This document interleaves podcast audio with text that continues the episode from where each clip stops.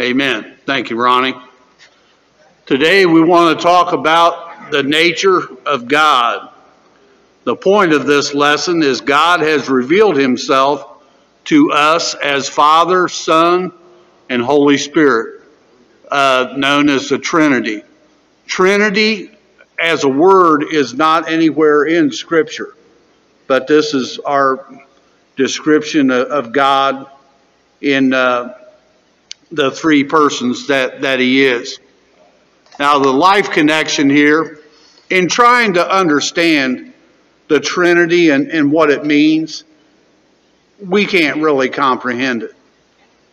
Uh, what the Lord does in the person of God the Father and Jesus the Son and the person of the Holy Spirit, we can understand some but we don't have an extensive understanding of what God does. Uh, he has revealed to us uh, bits and pieces, but to fully comprehend what God does is uh, beyond our abilities. T- today's automobile is, an example of things that we can't understand. Used to back uh, years ago, if you had a screwdriver and a wrench, you could pretty much fix anything on a car. And now it's, uh, you better have some computer skills and uh, a bunch of different things to even open the hood on a, on a car anymore. We enjoy the journey in the car. We have faith that it'll run and start. Christians have struggled to understand the doctrine of the Trinity for thousands of years. But just as we use cars without fully comp- comprehending how they work, we can embrace and trust the truth that God is one in essence and nature as well, but exists in three distinct persons. We're in John chapter 14. John the Apostle, the son of Zebedee and brother of James, likely wrote this gospel toward the end of the first century, making it the last of the four gospels. John's message focuses on a universal audience and explicitly strives to help readers believe that Jesus is the Messiah. That's talked about in John chapter 20. Chapters 1 through 12 focus on Jesus' earthly ministry, while the remainder of the book, including chapter 14, emphasizes the days surrounding his trial, his death, and his resurrection. When have you thrown up your hands and said that something was too complicated? Oh, I, I do all the time. I understand some things, but other things I get frustrated and throw up my hands, I guess. Even TV remote. Yes, it is. And if you got four or five remotes, good luck. That's right.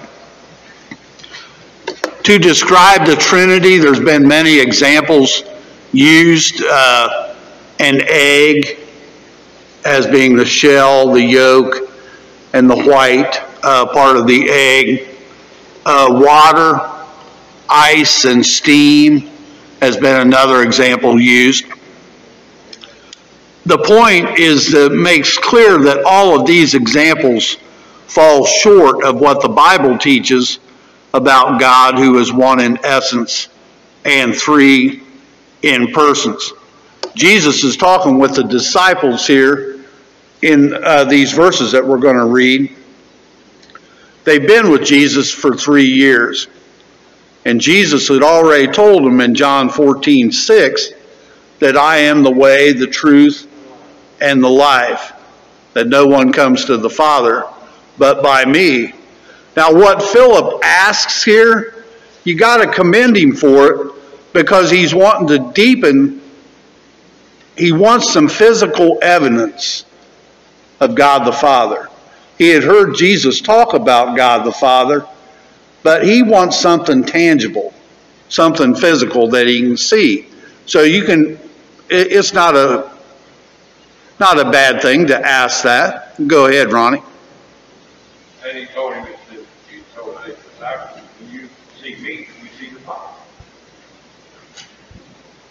So right there's an example, you know, he does his Father's will. And he does, and Jesus had emphasized that God the Father was in him and uh, that he, he was uh, in him. Let's go ahead and read these verses if someone would like to.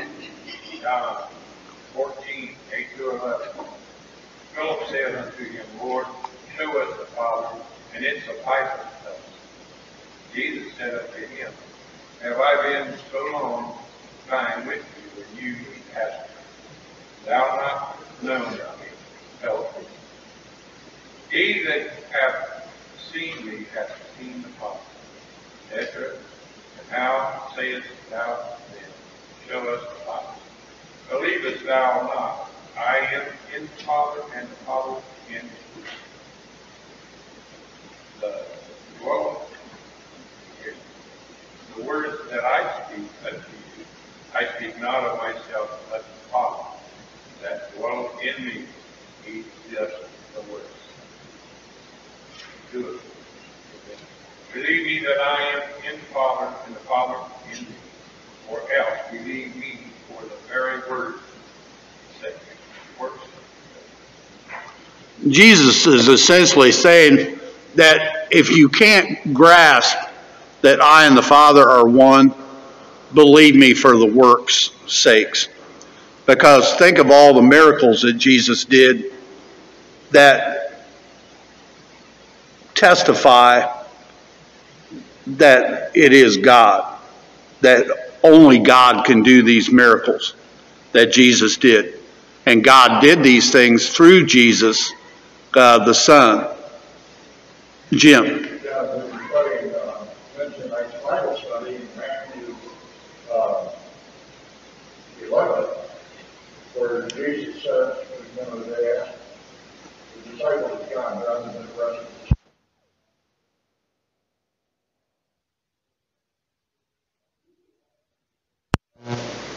And the exact thing that Jesus said is, tell John, you see the devil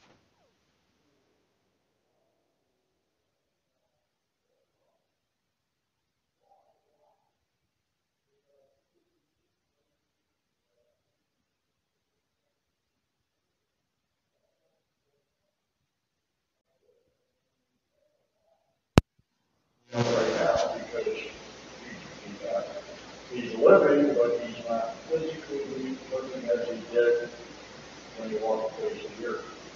If we go forward to the Garden of Eden, the night before he died, in his prayer to the Father, he said, Father, restore to me my glory. Yes. That's what he had to set aside this kind glory, because that was the killing power. Nobody has seen the Father who was whipped. And that was what, uh, the, uh, Spirit told Moses.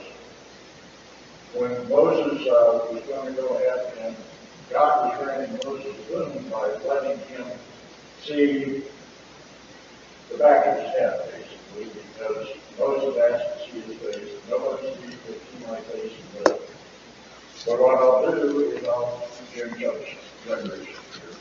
Mhm. Translation. But I'm going to put you in the cleft of the rock, and I'll walk in front of you with my hand over your eye. And then as he goes by, the hand gets removed. Moses sees the glory of God, the back of God, not look in the face, he sees, and it changes him. Yes. So Jesus says, the Father and I are one. He who has seen the Father has seen me. We, those who see Jesus Christ in faith, see him as a gift, even though we haven't physically seen him. But, uh, they give you one one face to Jesus, and another one on the face God. Amen. He's got the Father and I are one. I so appreciate you bringing that point up, Jim, because I've got something here in the devotion that is right on, right with what you're talking about. Ronnie, go ahead. This when Moses came down off the mountain, his hair was white. And he, he shone so brightly they had to put a veil over his face. That's how, how great it was. And it says, no man has lived and seen God but he has. And some people Moses saw him. He just saw his hinder top.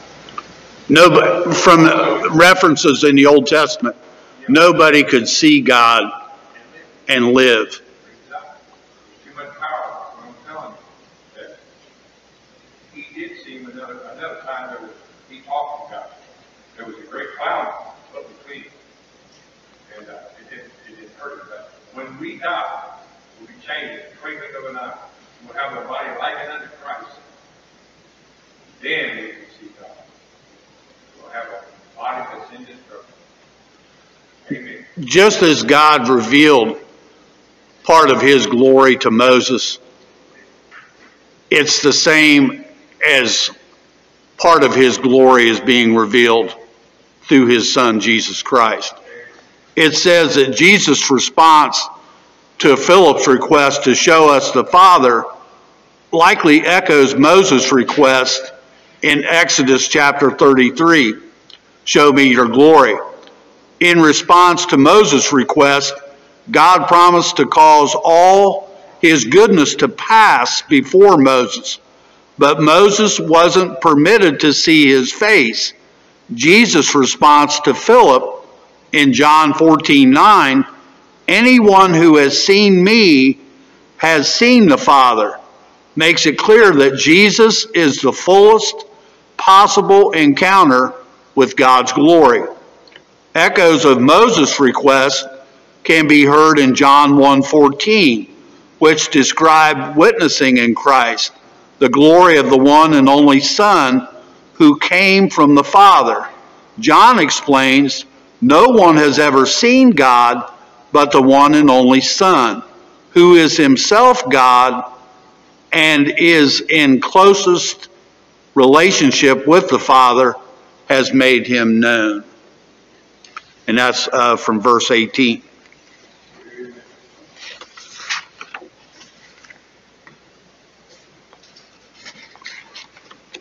Philip's request uh, reveals a desire for more certainty in his mind, revealing that the Father, uh, it would sufficeth him to substantiate his faith.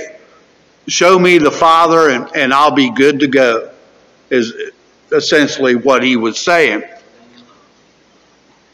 Paul records in 2 Corinthians 12 9 that God's revelation that his grace is sufficient in our weakness. Jesus' followers believed that a little more evidence would be enough to fill the void that they were feeling. John's message throughout his gospel is that believing is seeing, not the other way around. Faith produces clarity and convic- conviction. Did the disciples couldn't grasp yet that God and Jesus were one and the same. They just hadn't come to that point yet. But once they believed that, then they would get clarity and uh, conviction. And that was also the essence of Jesus' response to Philip's request. Jesus reminded his followers he and the Father were one. They were and are co equal in every sense of the word. Jesus had been with the disciples for three years. God had lived among them every day, and they had seen his works and heard his preaching. What they had seen and experienced, experienced should have given them the security that they sought. They knew God because they knew Christ. Go ahead, Ronnie. Is Jesus God? Yes. There's some guy out on Old Clifton Road who's got a sign up in his yard that asks that very question. And it's got a bunch of verses in there that say no. And Jesus is God. At the end. That, that should be validated, no further than that.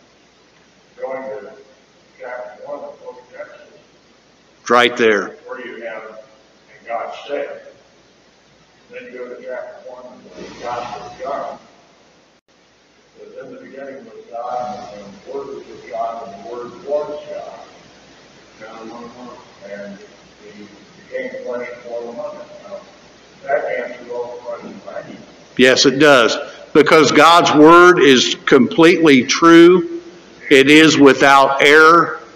Just because you don't understand it doesn't nullify what, what it says or your misconception conception of what it's saying. It is what uh, God has given us, and we must believe it and receive it.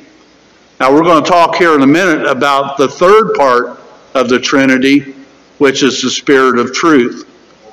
If he can get the disciples to believe that him and the Father are one, then he's going to introduce now to the Holy Spirit, the other part of the Trinity.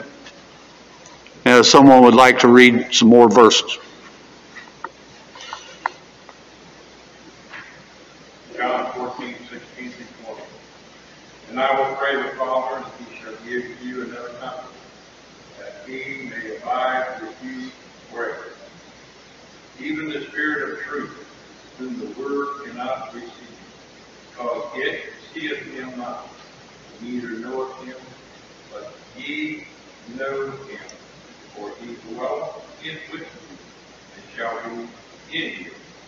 I will not leave you comfortless. I will come to you. Yet a little while, and the world seeth me no more. But ye see me, because I live. Ye shall live also. At that day, ye shall know that I am in my Father. Ye in me, and I in you. What's getting ready to happen here? Jesus gets ready to die, Yep. resurrect, and ascend into heaven. Amen. We're gonna have a period of time where we're gonna be guided by the Spirit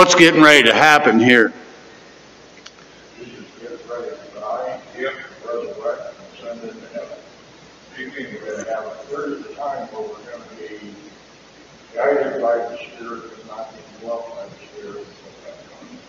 That's right, and that is some, uh, what, 20 days after Jesus' ascension? The, uh, resurrection. After, is it 20 days or what is it, Jim? Okay. Okay, I cou- I couldn't remember, uh, what that was. Penta meaning five. When we think about the Trinity, it's easy to get your brain in a twist. How can one be three? Are there three gods? Are they all the same? But we just have three names for them. The Trinity is a word that we use to try to put God's nature into human words. More importantly, it describes the three ways that God has revealed himself to us. He has revealed himself as God the Father, God the Son, and God the Holy Spirit.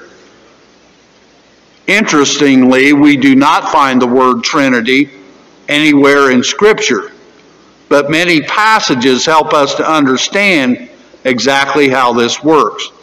John 14 is one of those places. And we also see at Jesus' baptism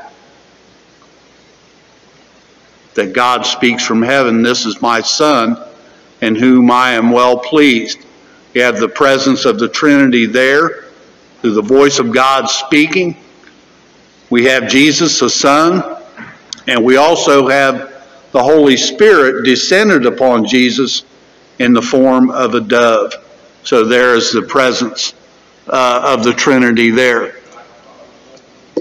Scripture emphasizes that faith involves believing what is not necessarily seen. Jesus called on his followers to evaluate their hearts and to believe that he and the Father are one, even if they could not physically see the Father with their eyes. When you got saved, is by grace that you were saved through faith in Jesus Christ. I didn't understand what was happening, but I knew that what came over me, what drew me to the Lord, was a work of God.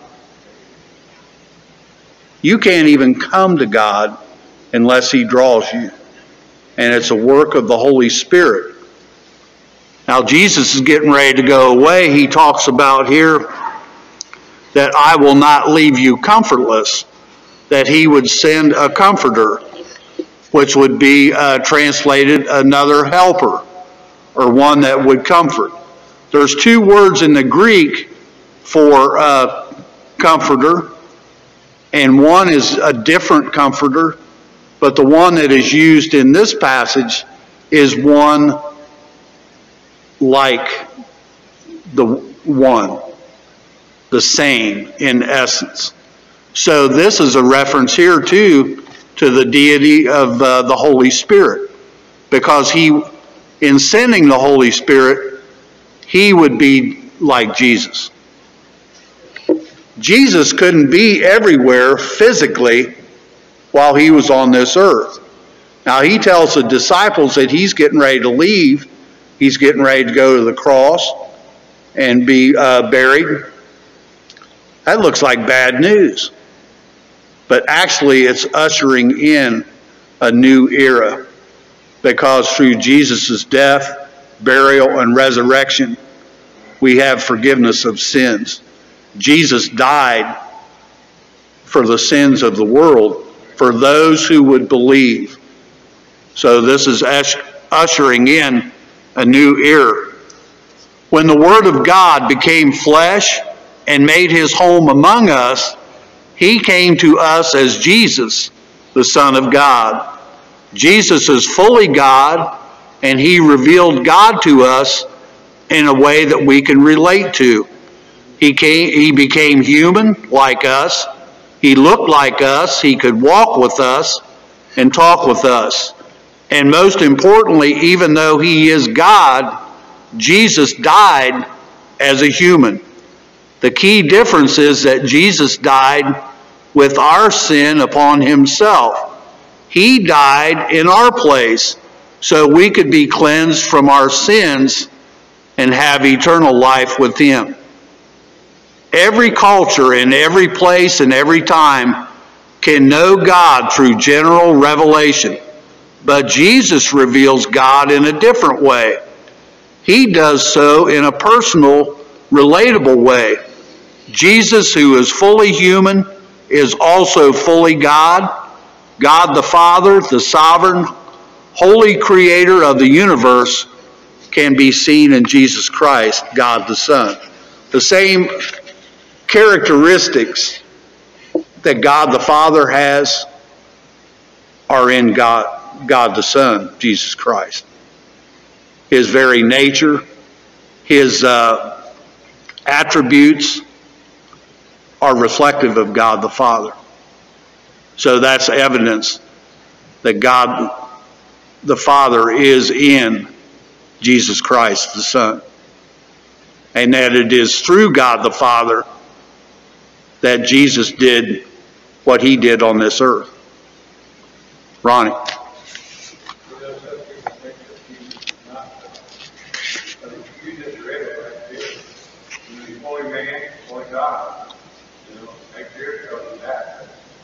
Thing is, you have to really think deep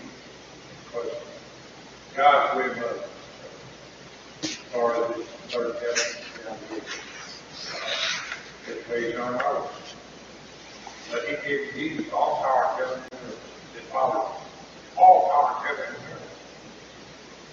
And when I've had people say, well, he's not on the throne. Jesus ain't on the throne. I said, no, he's making intercession for us. Wonder when we mess up, he's making intercession. Yes, he is. Brother Jim.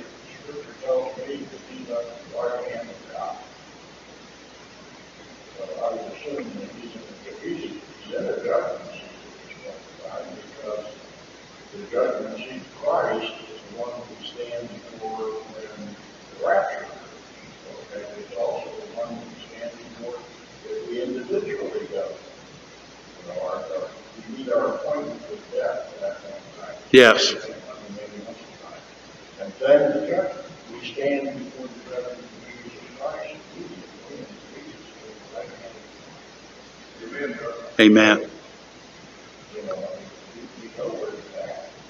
He is our great high priest. That's great, but also our, he is our, uh, uh, counselor, uh, defense counsel. Yes. I can't think of a big word right now, but he's our, he's our defense lawyer. In the Old Testament, the high priest never sat down because his work was never finished. And for Jesus to be seated at the right hand of, of God the Father indicates that his work was completed, that he was able to sit down, and that he does intercede for us. And the Holy Spirit intercedes for us in prayer as well. I can't quote the scripture, but when we desire to pray and we don't know what to pray or how to word our prayers, the Holy Spirit intercedes on our behalf.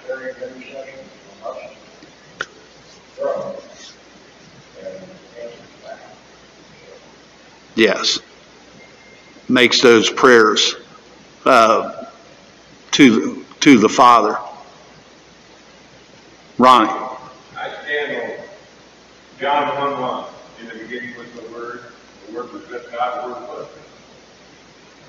And I'm just, uh, I just stand on that verse right here.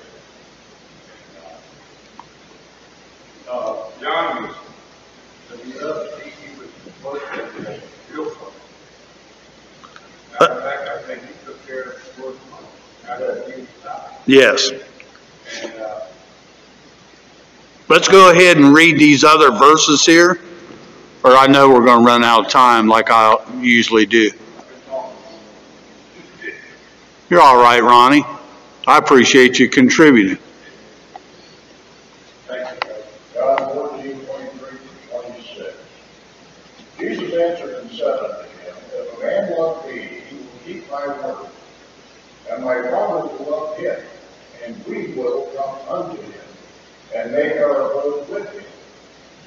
He that loveth me not, or not, keepeth not my sayings, and the word which, uh, ye hear is not mine, but the Father's which sent me.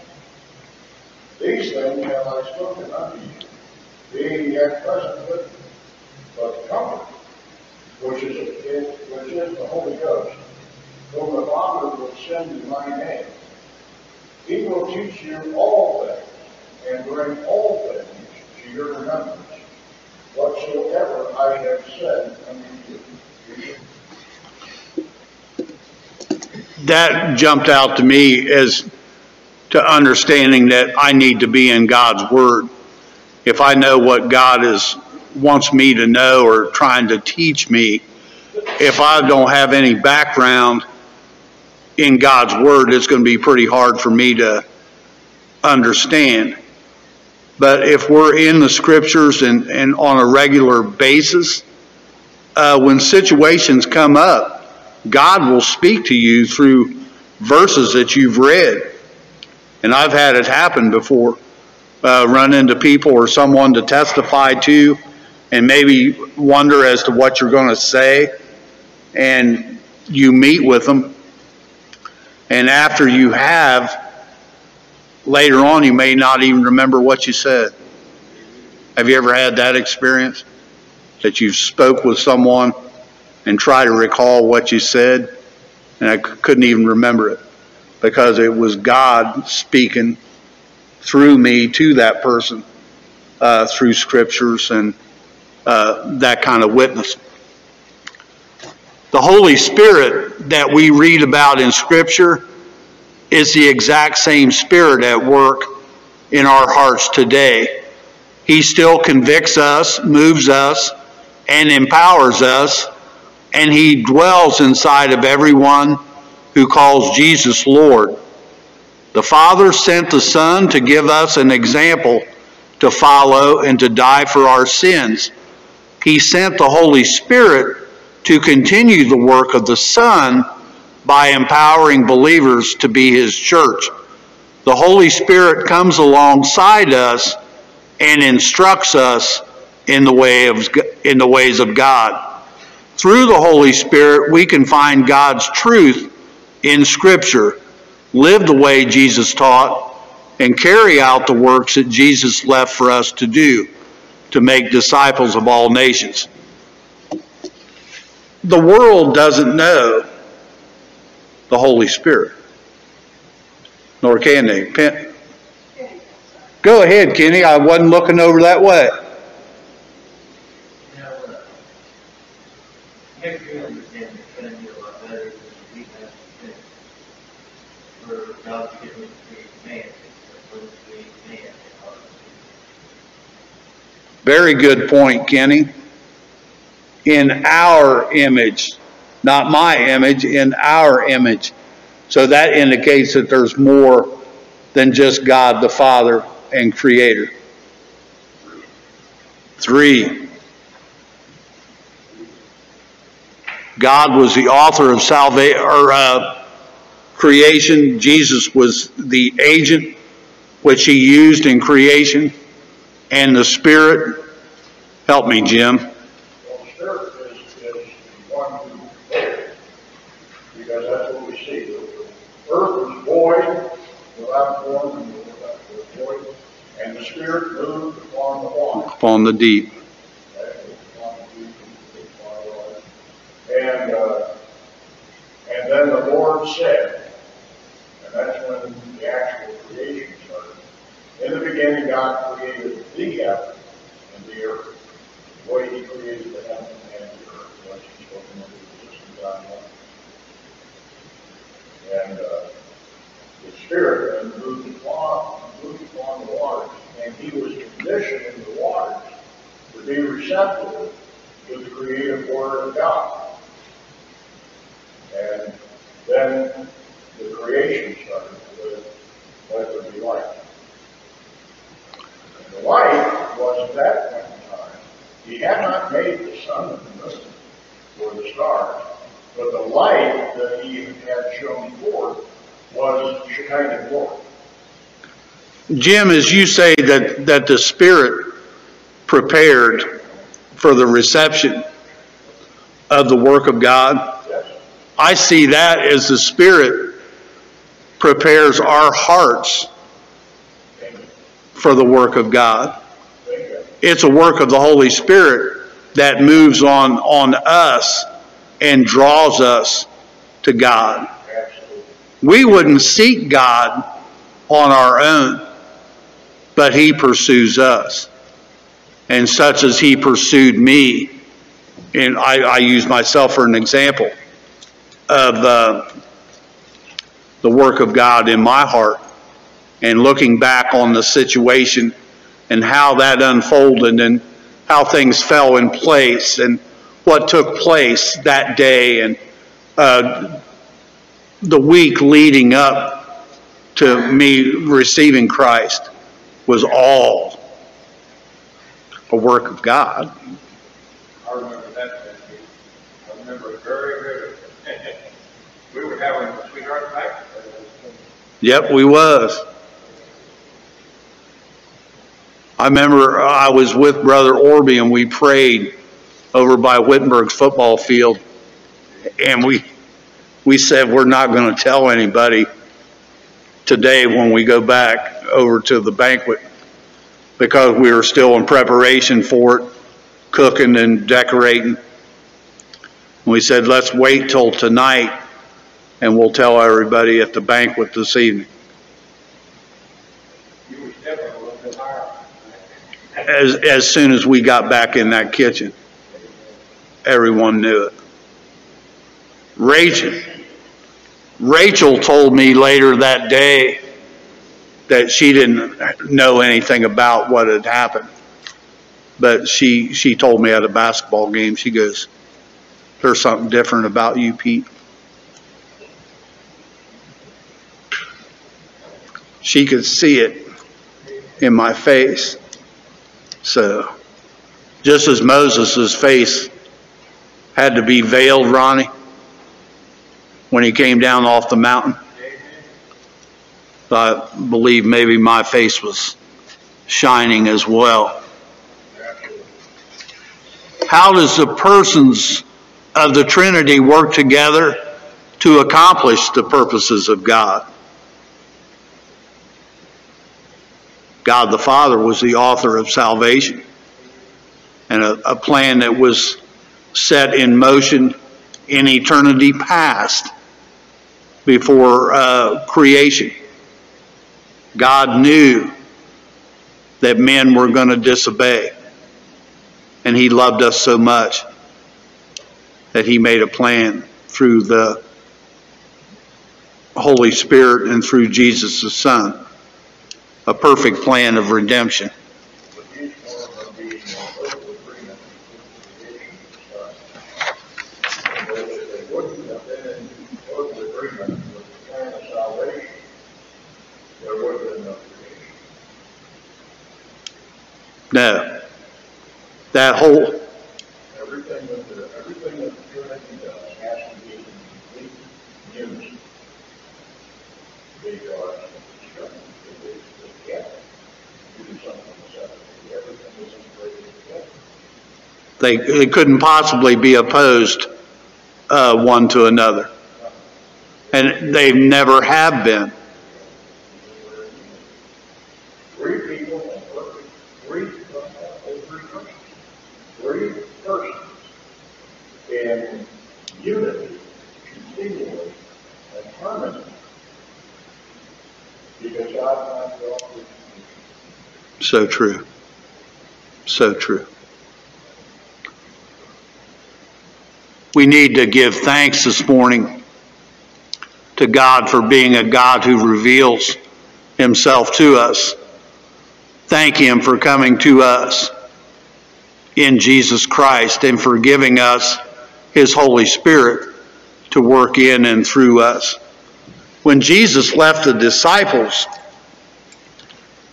they were probably a little scared when he died on the cross and was buried and he was separated from them.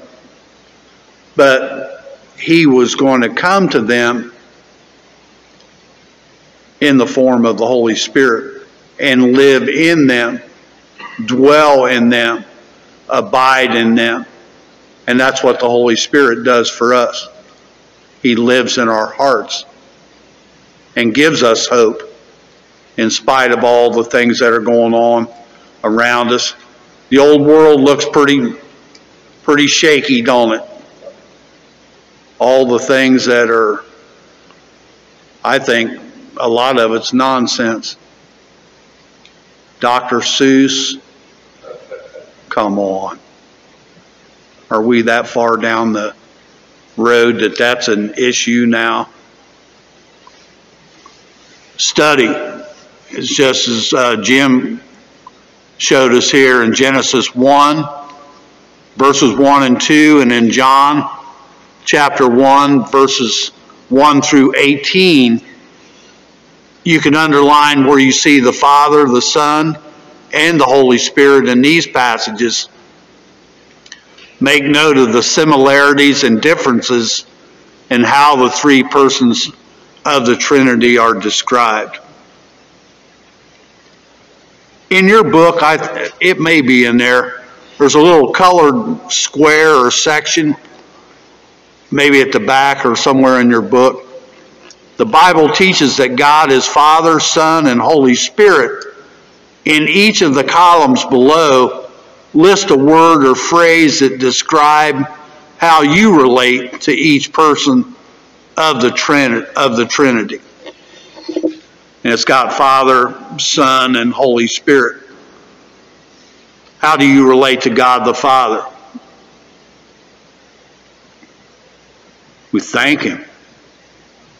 Thank Him every day for loving us.